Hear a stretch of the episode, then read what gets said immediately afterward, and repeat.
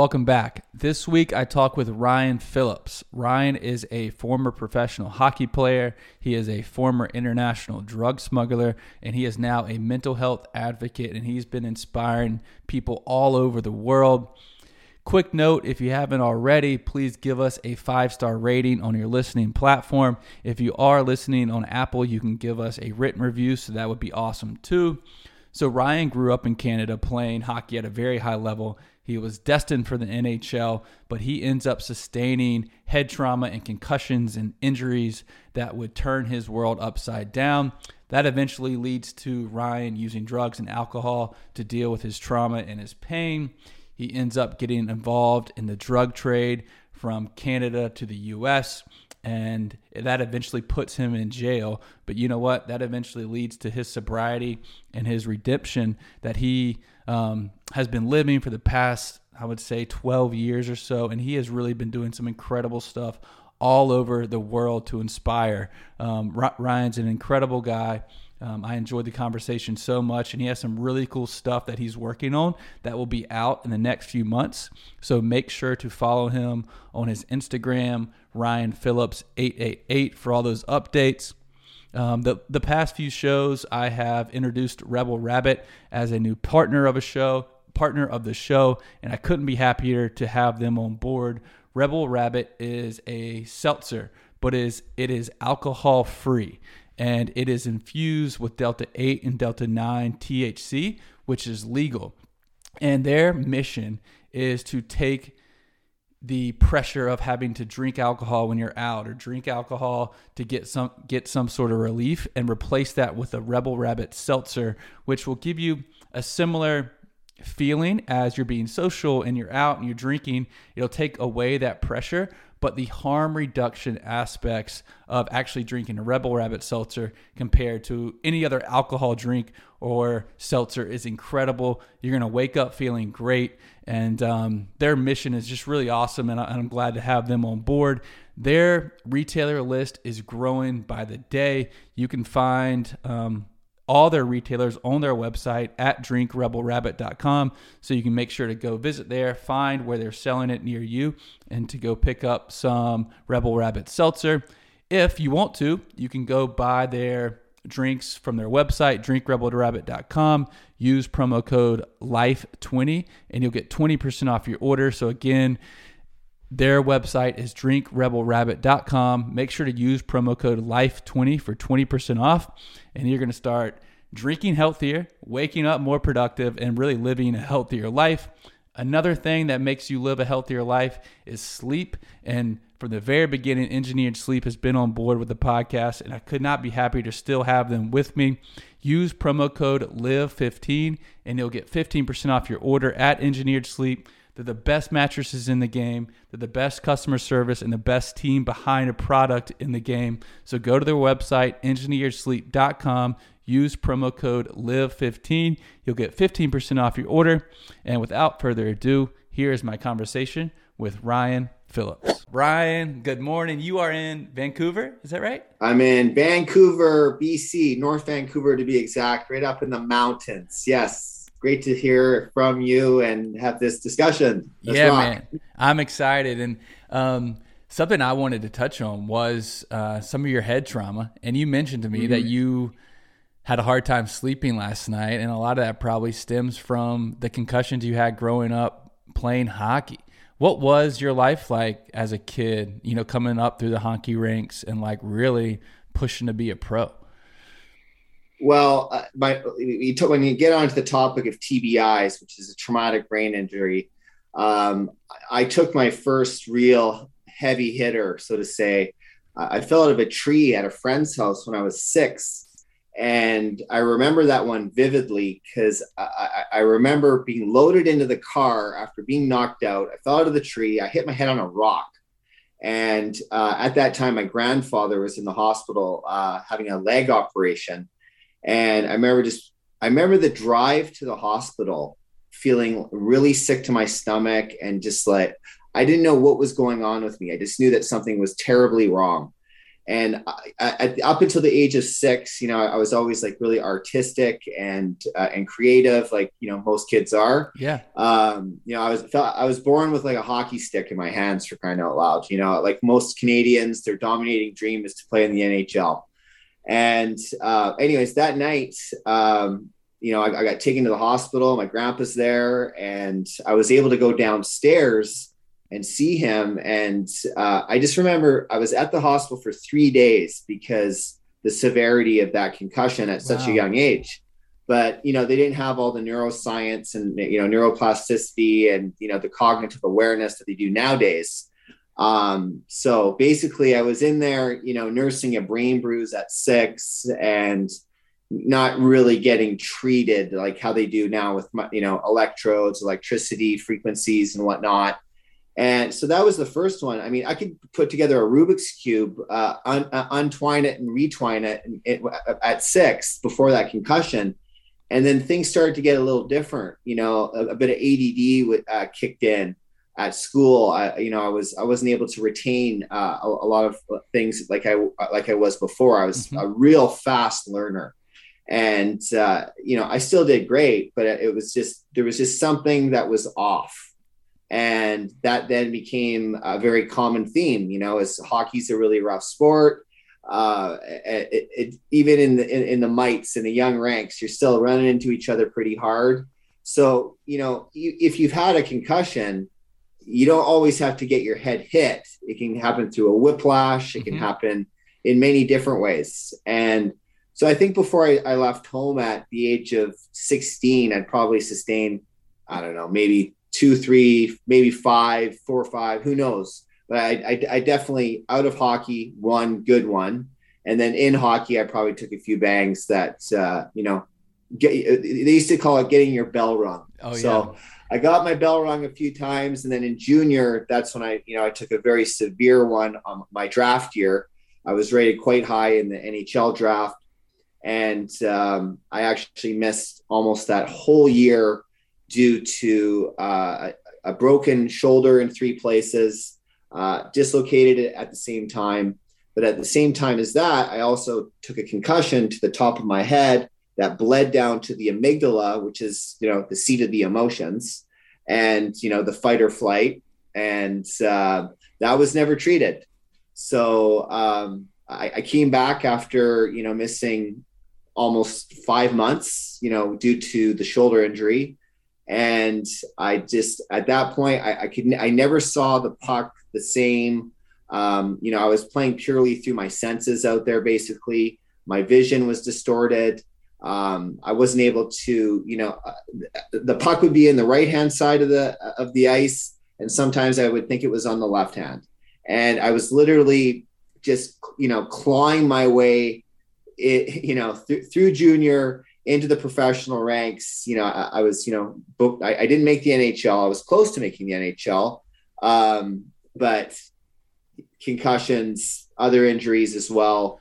Um, you know, that was my uh, that was just my path, and then that turned into some other things in life that uh, I'm sure we'll get into. And um, you know, I'm an open book.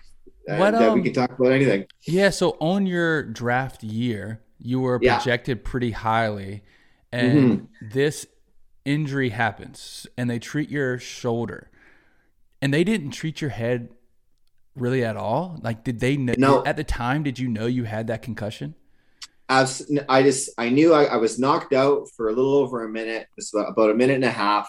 I remember the game vividly because we, we'd set a new record for the league i was playing in. There was over 15000 fans there that night.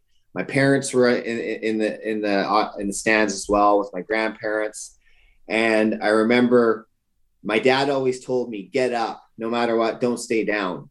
And I remember coming to after slamming the boards, going full speed, and you know, I, my, I felt my shoulder. It was in incredibly horrible pain, mm-hmm. and it my shoulder dropped when I got up and at the same time i was i barely made you know i had two guys helping me on each arms i was you know i was very dizzy um and you know not even a minute later I, you know i look back at my my dad and i'm like i'm f-u-c-k-e-d yeah. and messed up something's going on here. And um, the coach kicked me in the butt and he goes, You're up, get out there.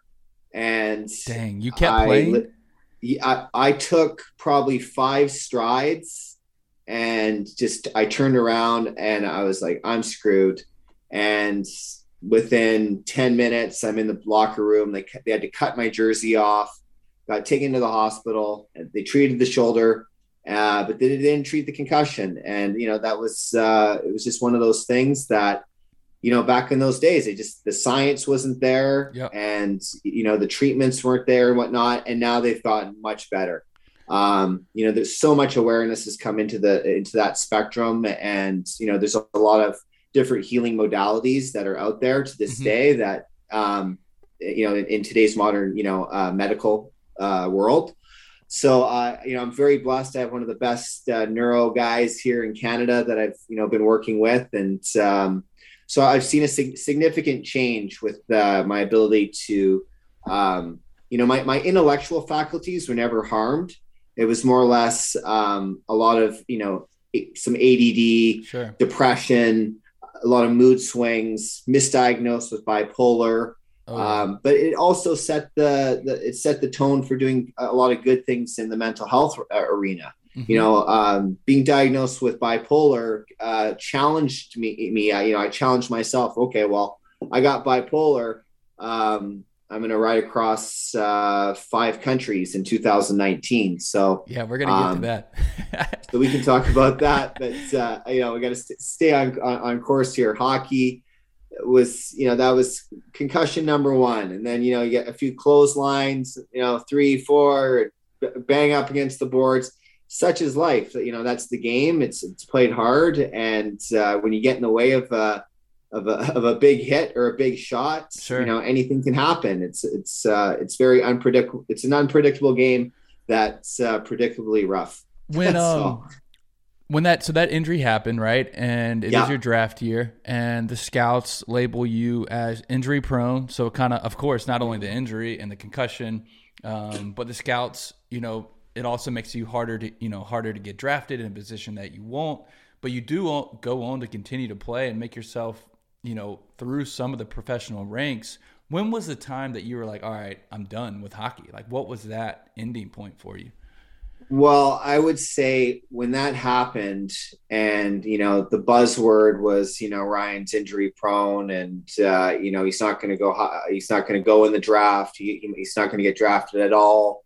You know certain things happened you know uh, off the ice. I was trying to fit in. So that's really when you know the booze uh, became an issue in my life. Um, i was self-medicating with painkillers and uh, uh, uh you know an, an overabundance of alcohol just you know uh, it was if, if, i can't fit in I'm, I'm not on the team it didn't feel like you yeah, know i was just i was i was like a hang around that would show up in a suit and tie and taking notes on face-off draws and stats and whatnot.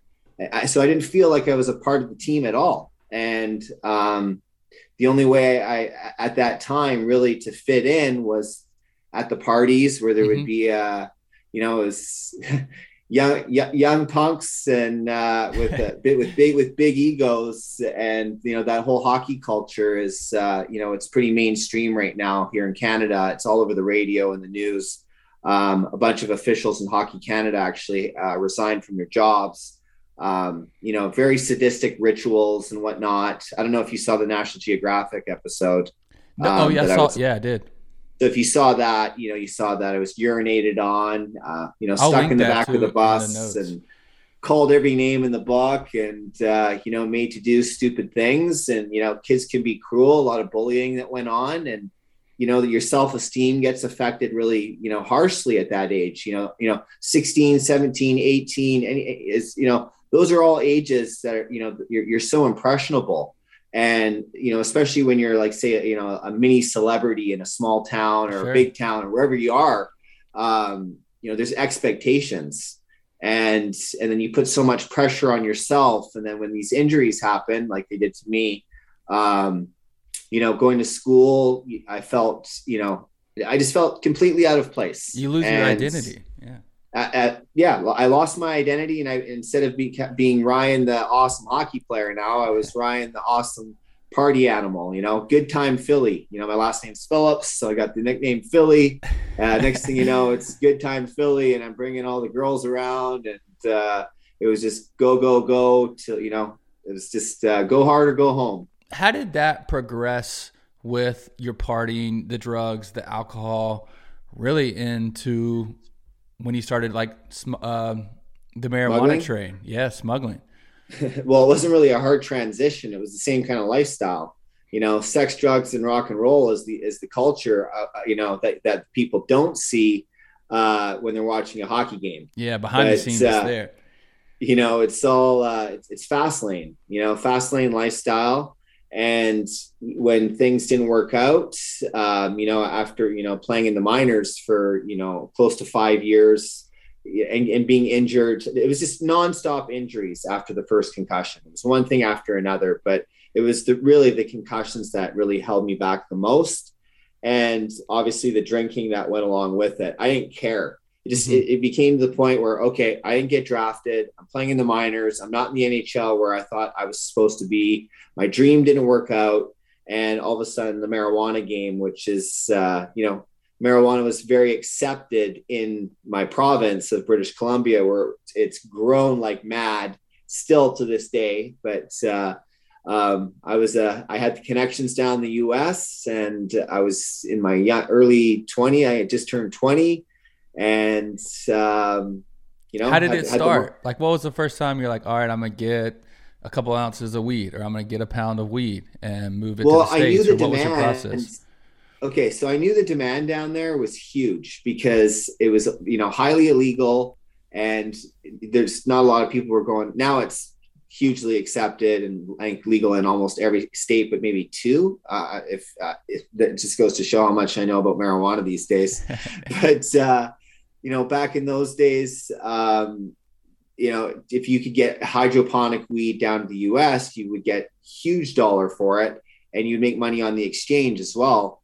And I found that out uh, when a friend of mine brought uh, a deodorant stick uh, full of hydroponic weed uh, down to a party, and it was we were partying with a bunch of football players. And these guys are like, "Oh, you can, you get you can get more of that? Like, how much can you get?" And I was like, "I don't know. How much can you? How much do you need?" And it just one pound turned into two, turned into five turned into 10 turned into 50 100 and you know the rest of the story is history you know it turned into a you know multi multi million dollar a month business you know our best year we did over a hundred million dollars in weed sales i had a certified chartered accountant and Dang. all kinds of people uh you know what uh, blackberries what, uh, and what is this early 90s is this when it mid 90s is when it started. And you know it really i went to prison in year 2000 for uh, uh, i was it was conspiracy to import 103 pounds of high grade pot over the border. And uh, it was it was you know uh, kind of crappy going to prison but it was like going to you know uh, college for criminals. Uh, I, I, hung out with with with the the good the, the smart ones so to speak the smart criminals and you know within uh, I don't know, a month and a half after I got out, maybe a month and a half, three months, not even, you know, I was rolling in the dough again. And uh, I didn't become a good boy right away. Let's just say that. What was it's, your uh, lifestyle like from, say, 95 to 2000? Oh, my God. uh, partying like a rock star, but wasn't a rock star. And if there was a rock star there, I had to outdo that rock star with my crew. And that's just the way it was. It was, you know, uh, 10 15 20 30 40 50 thousand dollar nights out with you know dom and Cristal and tables and you know it's where were you uh, living look, at this point ah uh, I, had many places i had a penthouse i had a house i had uh, an apart i mean i was i was all over the map i was traveling all over the map i was i was an absolute gong show but at the same time, I was young and resilient and was able to really hold my head together and run a business. At, at the, you know, even though it was illegal, you still had to be very tactile at the same time, and uh, especially when you're dealing with that kind of money. And uh, you know who's kidding who? You're dealing with the mafia. Yeah. You know the mafia here and the mafia down there, and it didn't take me long to time to climb to the top of the food, food chain. Was there a time yeah. when you when this was going on, did you have a thought like I can't do this forever, or at the time were you just kind of living in the moment, just like rocking and rolling? Well, that's a good question. Actually, at the time, my my plan was to do it for one year. Okay. I was like, I'm going to do this for one year. I'm going to make this much money, and I, you know, I had a number in my head, and then I'll go back and I'll try to play hockey again. And you know, uh, money overrode that thought process. And once the momentum got going, there was no slowing it down. It was like a machine. It was a license to print money. You know, shoe boxes turned into uh, little suitcases. Little suitcases turned into massive duffel bags and big goal hockey goalie bags. You know, with millions of dollars in it. Yeah. Getting my old man to bury money in the backyard, and you know, just stupid, you know, smart, stupid. And, you know, my, the, the hardest problem for me back in those days was finding a place to put the money. There, there was that much money coming back from, from the US back into Canada, you know, trading green for green. Yeah. And back it then was, it was mainly uh, cash, right? Like there wasn't, it was all cash. Yeah yeah, it was all cash. So uh, had to buy a lot of safes. I had, to, I had to pay guys to live in homes and sit on money. So I'd pay for their rent and uh, you know I'd fill them in on packs and packs and loads, you know, shipments we call them. Uh, a shipment was a pack that went down south. You know, uh, we call them sending programs. So I had a few sending programs, and the, the most profitable ones were the ones in New York. They paid top dollar. You know, uh, this is back in you know uh, er, mid 2000s, 2006, 2007, around there. Um, that's that was when I was getting out of it, and you know, it basically it hit its peak, and there was a lot of threats on my life. But we were getting, you know, up to sixty five hundred dollars a pound, U.S. dollars, and I was picking them up here in Canada wholesale for about 22, 2300 and then by the time it got down there, we make a couple of thousand bucks profit in New York. Yeah. You know, you send down a, a thousand pounds, that's uh, two million dollars. What um what was what got you caught the first time? So you were trying to smuggle like 103 pounds. Like what did you just run into an agent? Did you somebody tip them off? What was what was the? Well, what happened was uh, we had a driver um, on the other side that uh, the rule was you never go to the airport to rent a vehicle.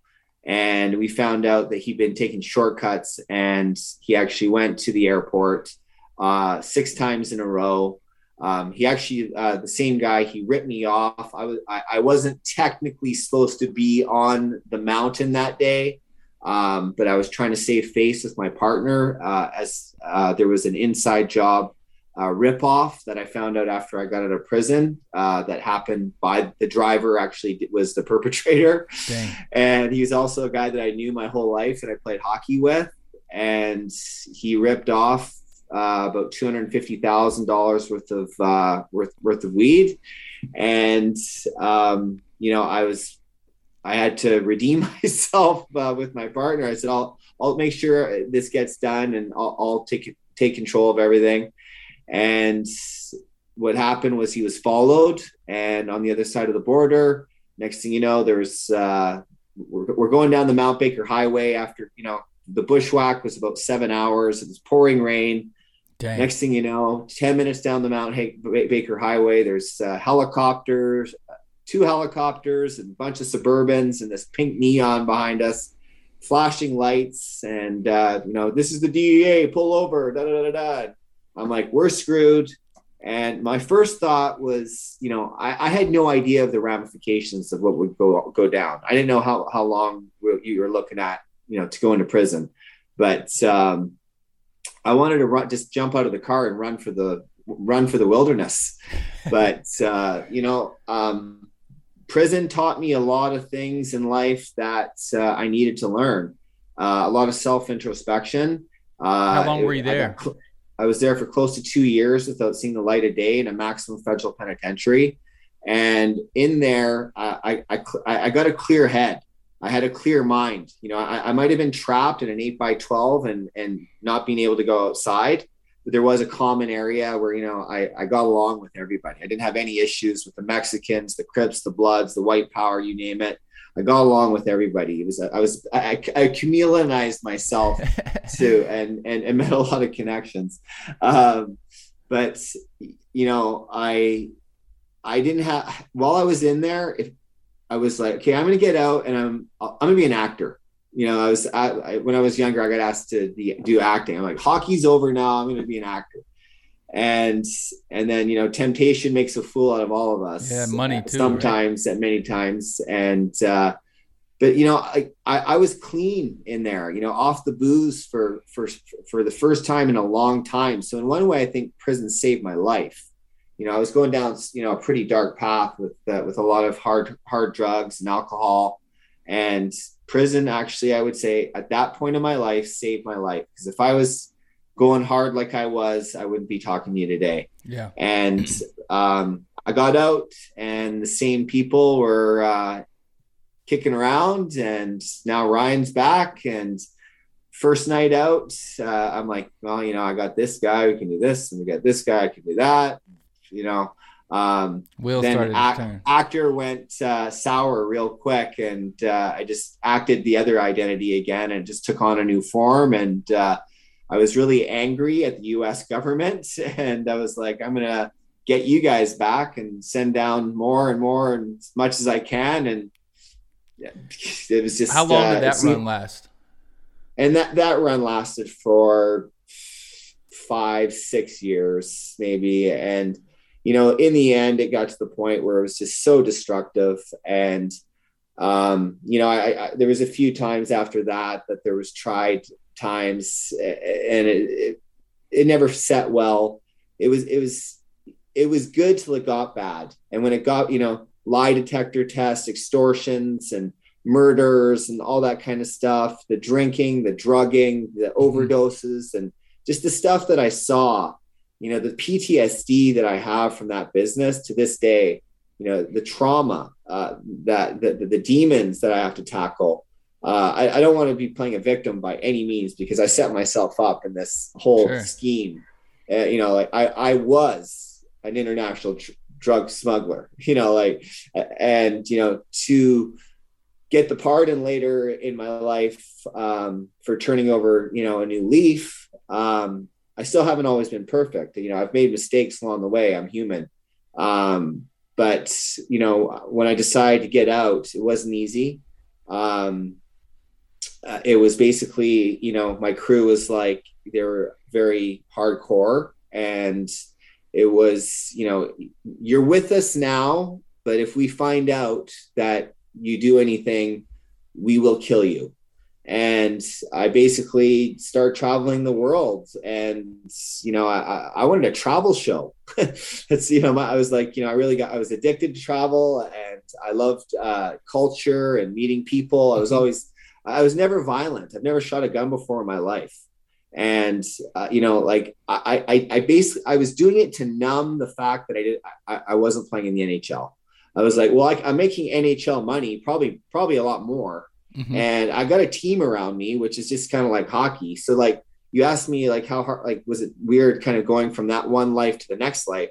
They were very parallel, and you know like it's even because I was so high up in the food chain it was it wasn't like scumbag drug dealing. I was, you know, mixing with like the rich and the famous. Mm-hmm. And, you know, I had businesses at the same time too. You know, I was doing a lot of property development and whatnot. I have zero zilch dollars of that life in my life now. Because I wouldn't be able to do what I'm doing now um, with with any faith or confidence and integrity. That's for sure. If I was still involved in in in any illegal activity. What led you to get out? Like, was it a family member? Was it a friend? Was it yourself? Like, how did you make that switch internally to say, all right, I'm out of here?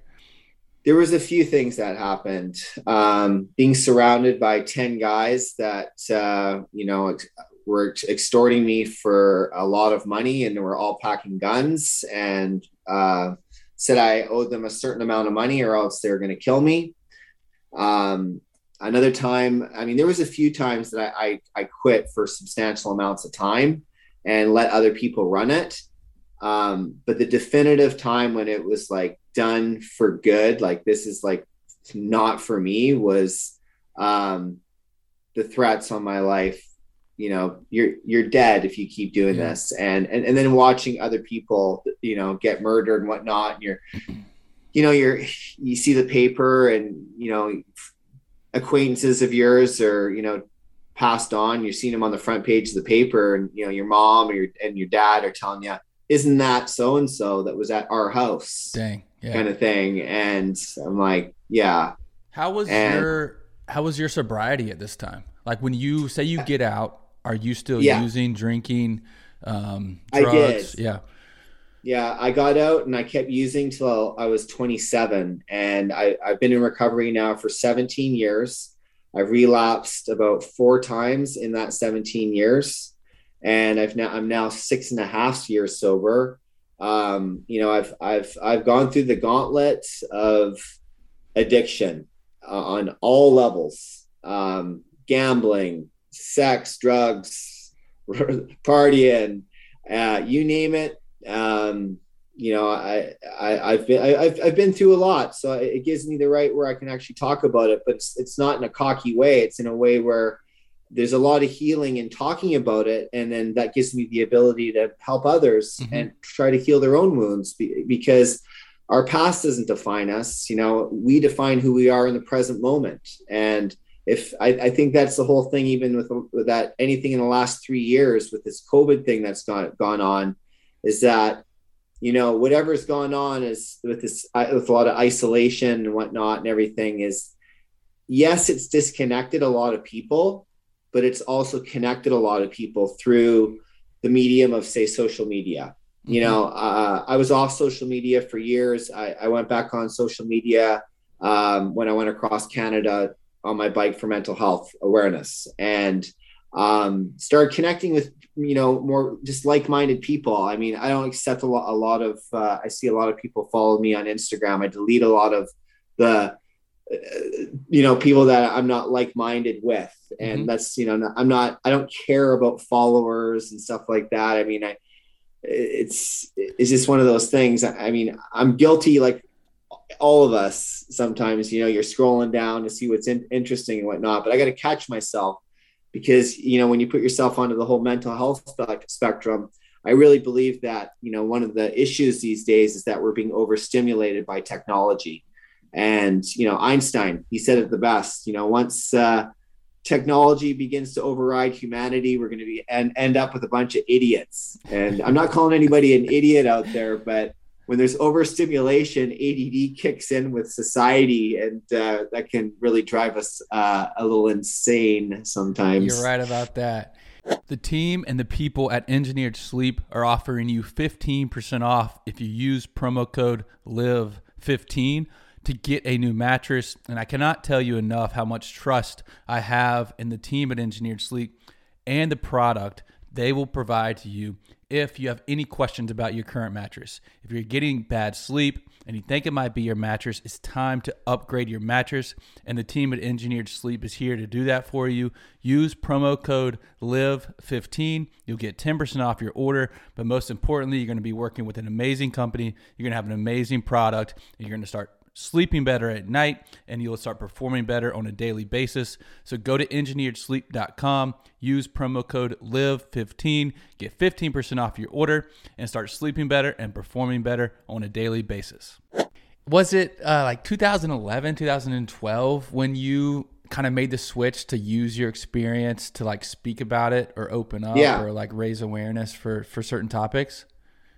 Uh, you know, I was over in Southeast Asia and we were filming uh, a documentary on happiness. And i was intertwining my life with you know different principles you know purpose uh, you know spirituality. Um, it was just basically i was i was i was allowing the universe to write its own script. And i always found great happiness in the land of smiles which was thailand.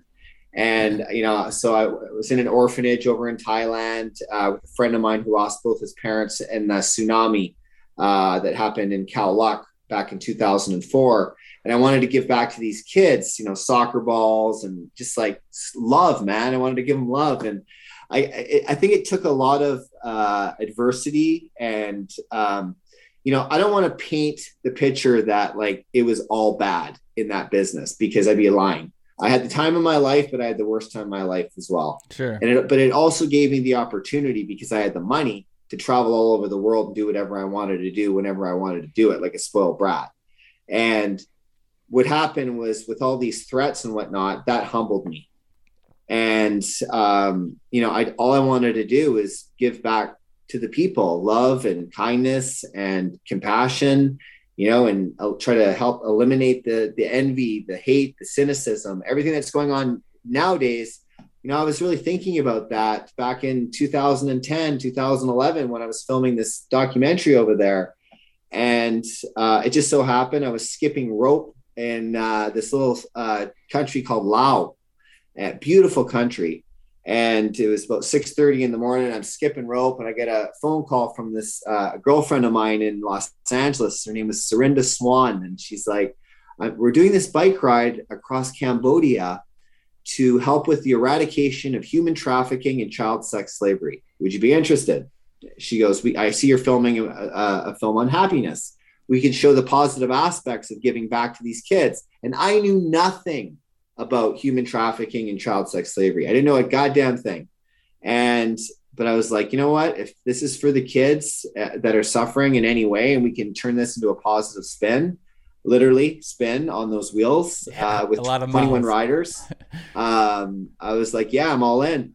So three weeks later, uh, I find myself riding across Cambodia uh, visited about five or six different um, shelters and whatnot. Met a, a, CNN hero, Somaly Mam, um, who ran uh, an organization called the Somaly Mam Foundation back then. And uh, it just so happened that the Department of Homeland Security and Border Protection found out that Canada's uh, big old weed smuggler there was doing good in the world.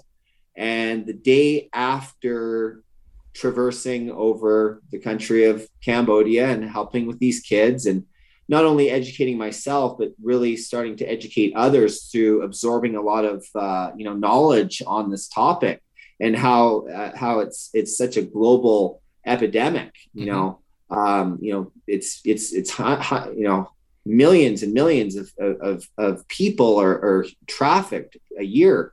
And not just kids it happens all over the world. And uh, I got a pardon. Uh, very next day, I it was uh, I actually I wrote it down on a card, and uh, you know you throw this into the spiritual, you know whatever you put out there comes back, and um, you know I wrote down I said I am so happy and grateful now that I'm allowed back in the United States for business and for pleasure. Uh, and uh, you know, I read it over and over and over and over and over again. And with and on the back of the card, it said love, faith, giving back and all these like positive affirmations. And I must have read that card over and over and over again, God, for two years. But I put a definite date on there as well. And I think it was like two days, uh, two days uh, that, you know, that I was off. And, um, you know, the impossible became possible. I was supposed to never be allowed back in the States again. And, you know, I just got back from New York. I'm allowed down there as a free man and, uh, you know, for business and for pleasure. And everything happened and manifested the way uh, the broadcasting and receiving station for the vibration that's thought uh, is uh, supposed to. Wow, that's really cool. Did you yeah. did you learn how that pardon happened? Like who caught wind of what you were doing, and like how does that even come into place? It just well the the organization was uh, you know was supported by the Clinton uh, uh, the Clinton administration at the time. Barbara Walters was involved Got with it. Queen okay. Latifah, Ben Affleck, uh, a lot of different names and whatnot. So somebody said something, and all of a sudden the universe uh, responded to the nature of my desire. Dang, and that's crazy. I got a daughter down there, and uh, I was able to finish the film off with a knock on the door and surprised her she hadn't seen me in the states. Uh, well, I hadn't I hadn't been to the United States in over ten years, and now all of a sudden I'm on U.S. soil, and uh, yeah, dreams do come true. You just have to uh, have faith and believe. Was there a um? So you said you've been sober now for six and a half years. Is that right? Yes. So that was, I guess, 2015, 16? Uh, would have been, yeah, 15, 16, 17, 18, 19, 20, 20, 22. No, no, God, it would have been uh, 2017. 17. Yeah. So 20, yeah, July 8th.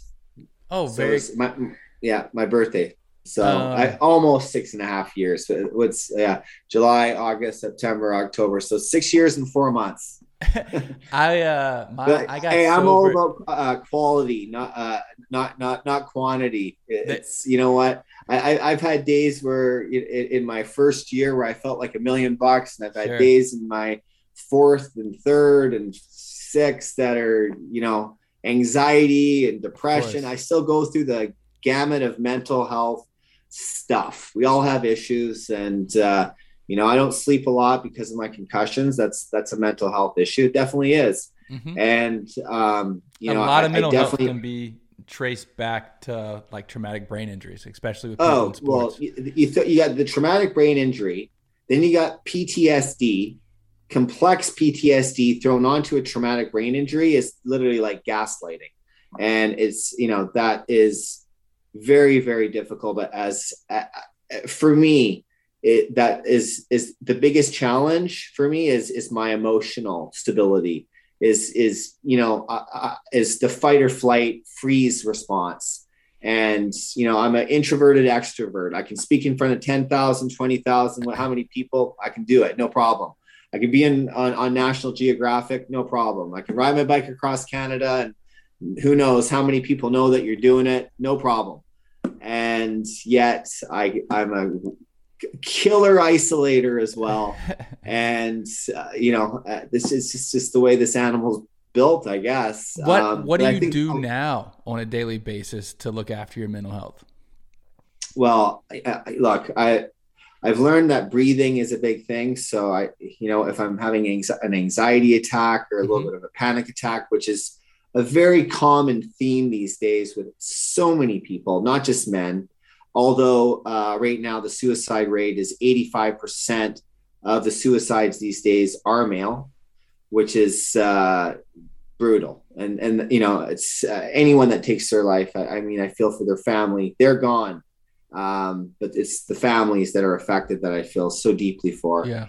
Um, and I experienced a lot of that when I was going across Canada, you know, meeting families that lost kids and whatnot, and absorbing a lot of that energy as well. Um, you know, having being very so uh, you know empathetic, you know, to those situations um, was really really impacting, um, impactful, impacting, impactful at the same time. Whatever you want to, however you want to call it, but um, it was one of the most beautiful journeys I've ever been on in my life. I mean, Cambodia was one thing is, you know, which is, uh, you know, I'll never forget that ride. It was just, uh, it was magical, but going across my own country was, you know, the, the, the stamina that was needed. And I'm not a bicycle. I'm not even a pro bicycle rider. I mean, I just, I played hockey and I know that action through, uh, you know, awareness through action is is where it's at. You know, when, when when people can see that someone who's been through a lot can do something to make a change for a positive,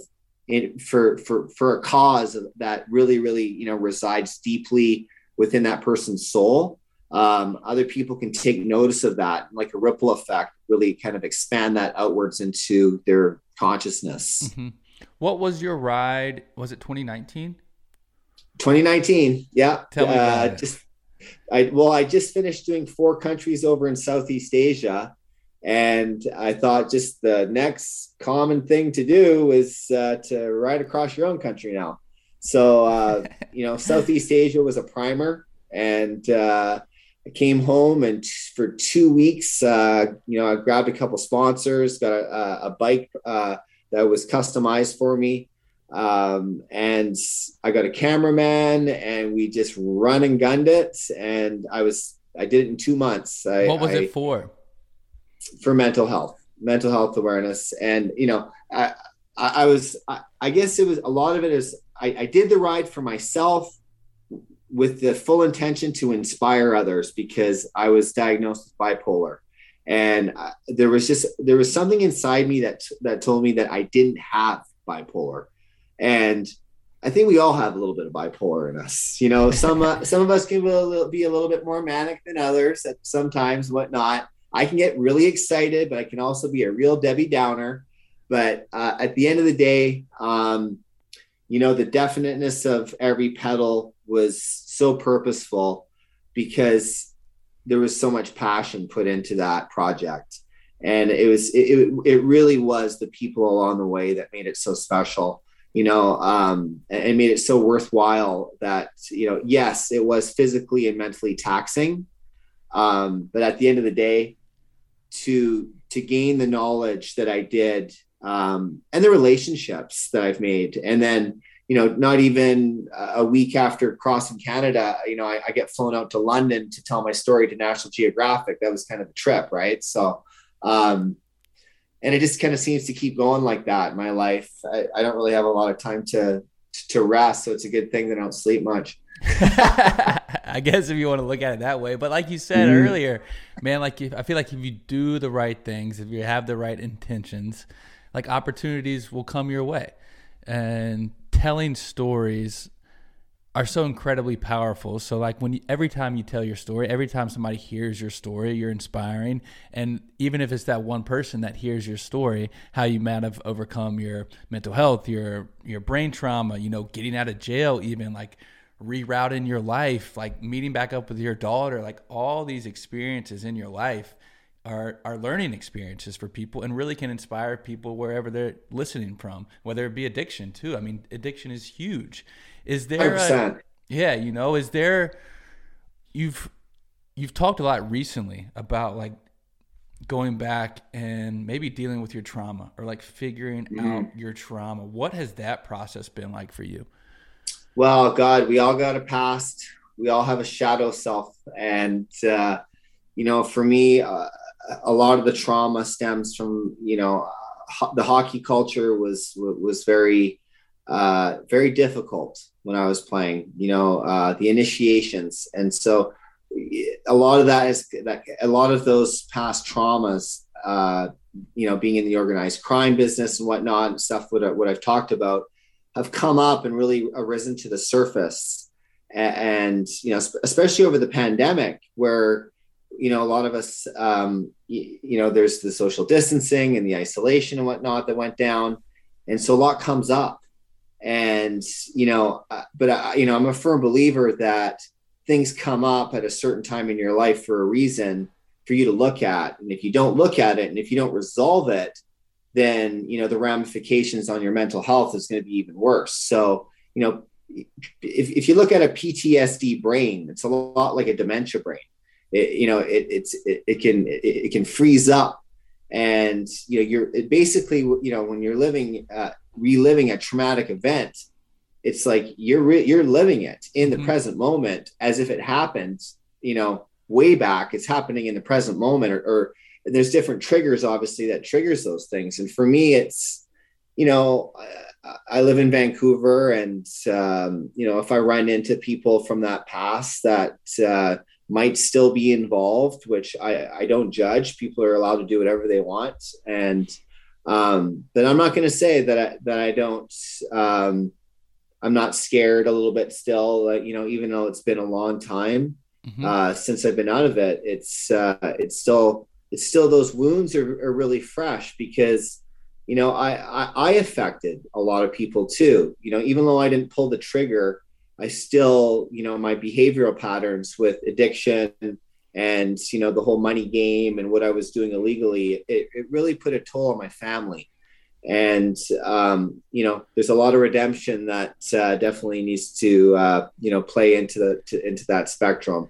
And so I, I work on that on, on a daily basis. And you know, I try to keep my relationship with my daughter who's basically my my best friend yeah she's she, she's amazing you know she's been sober for two years now uh, off methamphetamines. She was on the street there for a while. She's a young mother. And so I'm a grandpa, young grandpa, Congrats. young grandpa with a little bit of experience. And, um, you know, she's going to be coming to visit up here in February. So I'm really looking forward to that. And, um, you know, it's just, uh, it's just one of those things. It's just, uh, you know, it's, you got to keep on keeping on. Is it and, something uh, you, um, like speak with a therapist about or go, you know, I do. yeah yeah, I see it. I, I do psychotherapy. And, you know, I think really, you know, the only way to get through some of these traumatic experiences through a somatic experience. And, you know, a lot of it is just, you know, a lot of grounding and a lot of really practicing the art of letting go. And you know, uh, it, it's funny when people say, "Oh, just get over it." You know, get you can't just get over some things that that happen that were so that can. I mean, everything is all about the nervous system. You know, so it's, if it's affecting your nervous system, which in my mind were holographic images projecting themselves through a human nervous system becoming self-aware so we got our higher self, which is basically like our higher power. And then we got this instrument, which is the body, the physical apparatus through which higher powers are projecting themselves through. So unindicted, right? So when we get onto the whole subject of, say, manifestation, mm-hmm. literally thoughts become things because we're channeling energy, non physical energy, through the power of thought into spiritual vibration, which is creating the thing that we want inform or the circumstance that we desire in reality. Dang. And uh, one thing that you have been probably thinking about and manifesting is the True Redemption docu series thing that oh, you've been boy. working on. Talk to me about that. I know you've been doing a lot of filming for it. Um, mm-hmm. I don't know when it's coming out, but I'm pumped for it to come out.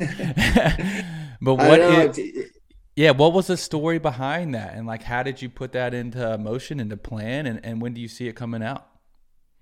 Um, well, I was gonna. I got offered uh, to do this documentary going across Canada again, and I was like, do I really want to go across the second biggest country in the world again on two wheels in two months? And uh i was just like i was at a crossroads for making that decision i was like maybe three months i could do it. And and then at the last second um that turned into no let's do it. This is there's more to this. Let's intertwine your life with other people's you know um uh experiences and have it make sense in the mental health realm in the life realm and whatnot in redeeming ourselves realm however you look at redemption what like what does redemption mean to you mm-hmm. so i mean if you look it up in the dictionary it's uh, being forgiven of sin so um, uh, you know i look at it as you know letting go for, of my past and really you know being able to continue to just try to be a good person help others and and really expand as much love in my heart outwards and just radiate that with with with light. And uh, you know we st- we started filming on uh, we've we've done three episodes on the Canadian side uh, a couple episodes on the US side. So we got a few more to go and um, you know True Redemption will be coming out uh, on many different platforms. I would say uh, pretty pretty close to after the new year very yeah. cool. And is it you speaking with like people in your past, relationships you've had? Yeah. could it be new people so with stories? Mm, yeah, there's there's some wonderful people involved. You know, guys like Theoren Fleury that played uh, for the Calgary Flames and a few other different teams, Stanley Cup champion. Uh, Brent Sopel, another good friend of mine. Uh, Dan Carity, who was on your podcast, wonderful yeah. guy. Um, bunch of guys used to play for the New York Rangers, uh, Tom Laidlaw, Barry Beck, and Ron Duguay. Great guys. You know, uh, Elvis Stojko, who's uh, uh, he was a world champion figure skater. He's one of my wonderful friends. And um, you know, I'm just very grateful to have the opportunity to do this. Yeah, it's and cool. it's just it's it's really cool because we all have so many commonalities within each other's lives. So I'm able to tell a little bit more of my story that National Geographic missed. You know, there's so much more to my story than what National Geographic put on there. Mm-hmm. You know, they, they asked, they, they, they were all about entertainment. True Redemption's all about keeping it real. True Redemption's all about purpose. True Redemption's all about passion. True Redemption is, is, is the plan that we need to create a new earth paradigm for the planet so we can get along in harmony with each other. So, Man. um, would that you know, with amazing? that being said, you know, it's all about inspiration. And inspiration isn't a word, it's a feeling. You know, it's what we can do to ignite, you know, that that soul in, in, inside people's uh, physical apparatus, as I said. So, um, You've uh, been super gracious with your time, but I got two more questions. And sure. Yeah. So I'm also in recovery. I got in recovery in 2017 as well. Um, with your recovery, what's your what do you how do you go about it? Like you know, people are in the big, big book. People are more spiritual. You know, what's your you know road to staying, I guess, in recovery or out of addiction? You know, um, I used to be a meeting junkie for a long, long time, especially early in recovery. And um, I would say about five and a half, six years ago, I was living in Thailand for almost a year. And I was doing like three meetings a day. I had a Nazi of a sponsor that was like, you know, I was chairing, and I, I, mean, I think I memorized the big book.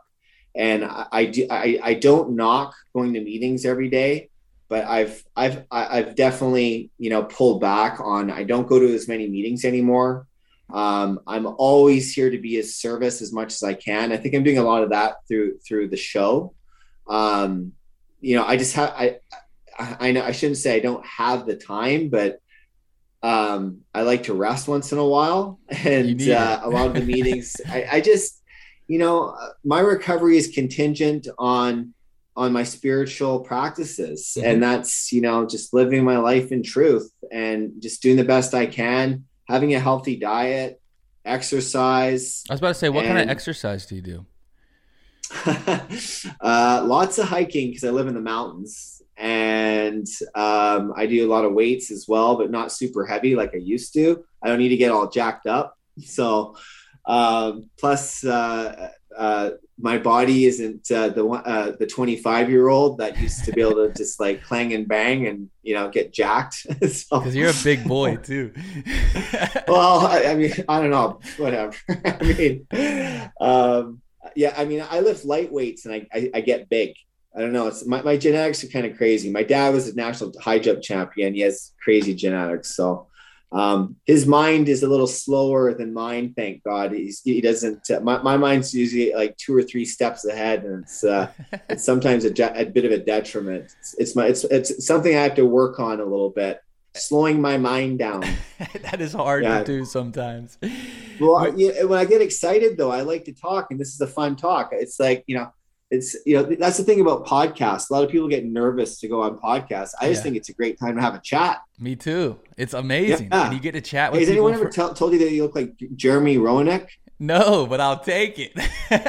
yeah, well, I mean, they call him Styles, so you got some style, dude. All right. Well, thank you very much, man. Hey, hockey they kicked off last night, right?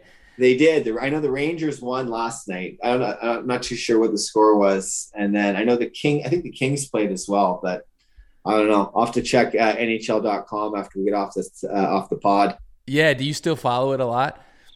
You know what? I I I I, I check out the the scores. I watch the highlights a little bit, but at the end of the day, I, am not a big hockey fan anymore. I, I miss the days when I was a kid, you know, out there with my dad, and you know when it wasn't taken so serious. You know, the minute you became a commodity, when that number on the back of your jersey was a dollar sign, was um, takes it away. It just took away the, the, the real fun of it. Um, but the team aspect of it is something that I'll always cherish, and the relationships I made along the way. You know, there's you know some of those relationships are you know I love those guys like brothers. You know, sure. if, even if I haven't seen you know someone I've played with from back in the day for 10 20 years or whatever you know we, we could catch up on the phone and it'd be like I, I just saw him or heard you know yeah yesterday I mean, so I'm with you. That, I, I grew up playing a ton of soccer, and uh, my best friend, still to this day, I'm 34. A lot of those guys, we we grew up playing soccer when we were like elementary school, middle school, high school, and they're still my boys to this day. They're my brothers. I don't have a biological yeah. brother, but they are well, my brothers. So I, I think that's why I have such a tough time with isolation and think it's like a bad thing, is because I'm uh, you know growing up always being on a team you're always around like a bunch of guys and it's fun being around a bunch of like like-minded guys and just being part of a team. And so like when i'm by myself i'm like always thinking like like i'm okay by myself but like i always it, being around a bunch of like you know the boys yeah. it's you know those are just uh, you know you're joking around you're like it's like you're a kid eh, you know i i love that. So it's um, I think that's the part I miss the most about hockey is mm-hmm. actually is, is being in the dressing room, jabbing at each other a little bit, just that camaraderie of you know being just being part of. Yeah. And you know, like look, I touched on some maybe so kind of what came off negative parts of, of my life in hockey, but there was a lot of positive in there sure. too. You know, um, you had to grow up real quick. You know, leaving home at 16 is no uh, easy task for anybody and you know going into a new home a new school and adapting to, to a new life in a new city is, is, is not easy for, for anybody. And that's something that's, uh, was, uh, you know, that, that was, that was tough, but yeah. you know, and I, and maybe who I am today. I think what you hit on there is something almost all athletes go through, male or female, when they get out of their team sport. I mean, it's so hard to replace that feeling of like, camaraderie and friendship and like teammates and, and all that sort of stuff. I mean, you, you can feel lost when you get out of it. Is there, when you, you know, are ending a talk or you're talking with a group, is there a message or theme usually that you end with about like living your life or connecting with people? Like what, what do you like to end that with? Um, I think at the end of the day, if, if there's any message that I have for the world, is we need to let love and kindness and compassion lead the way. And this is coming from a, an old hockey player, international drug smuggler, guy that probably 25, 20 years, whatever, would not be saying something like this. But the world is in, it's in the state of a, of a reform and a definite reset and you know we have to look at the positives that of what's gone down here in the last few years especially on the mental health spectrum that we need to come together more and you know nothing can ever be accomplished great on, by yourself you, you, you need you need other people in your life so you know I, I find the people attract the people and put it out there that you know that you resonate with and try to build a, a life uh, with, with, harmony and, and, and flow and goodness. And I think that that'll fill you up with, you know, so much goodness inside that, you know, it, it, it makes life a lot more smooth and worth living. And, and it just, it gives you that sense of peace, you know, at the end of the day, when you're looking at the sunset or even if it's raining, you know, there's always uh, yeah. blue sky behind the clouds. I love it. Ryan, man, I just want to thank you for coming on. Like you said, like conversations like this make I mean, it's not just a podcast. Like it's an amazing conversation and telling people stories is is kind of the purpose and mission behind this podcast. So I just want to thank you for coming on. I can't wait for True Redemption to come out and just like continue to see what you're doing, man. You're changing lives. Well, I really appreciate that. One life at a time, I say, and uh, you can never do it alone. Um, you know, Cielo uh, English. She's uh, my partner on this, and uh, you know, she's done so much work with uh, you know putting a lot of this together. And you know, I'm just one guy that's uh, you know I'm doing the best I can, and uh, you know, the, there's a, there's a there's a lot of a lot of true redemption stories out there. So we'll see how long this goes for. And you know, right now we're redeeming ourselves just by talking. You're right. So um, you know, th- this podcast could be a redemption podcast. And I mean, it's, uh, it's, uh, it's been a lot of fun. I'm glad I, I was able to come on here and uh, just hopefully give a message of hope. Yes, sir. You definitely have, and I would love to have you back on someday. Maybe when True Redemption Anytime. comes out, and we'll talk about talk about the people you had on. Let's do it. Yeah, I'm in. Thank you for listening. I hope you enjoyed the episode. If you did, click subscribe on your listening platform for upcoming conversations.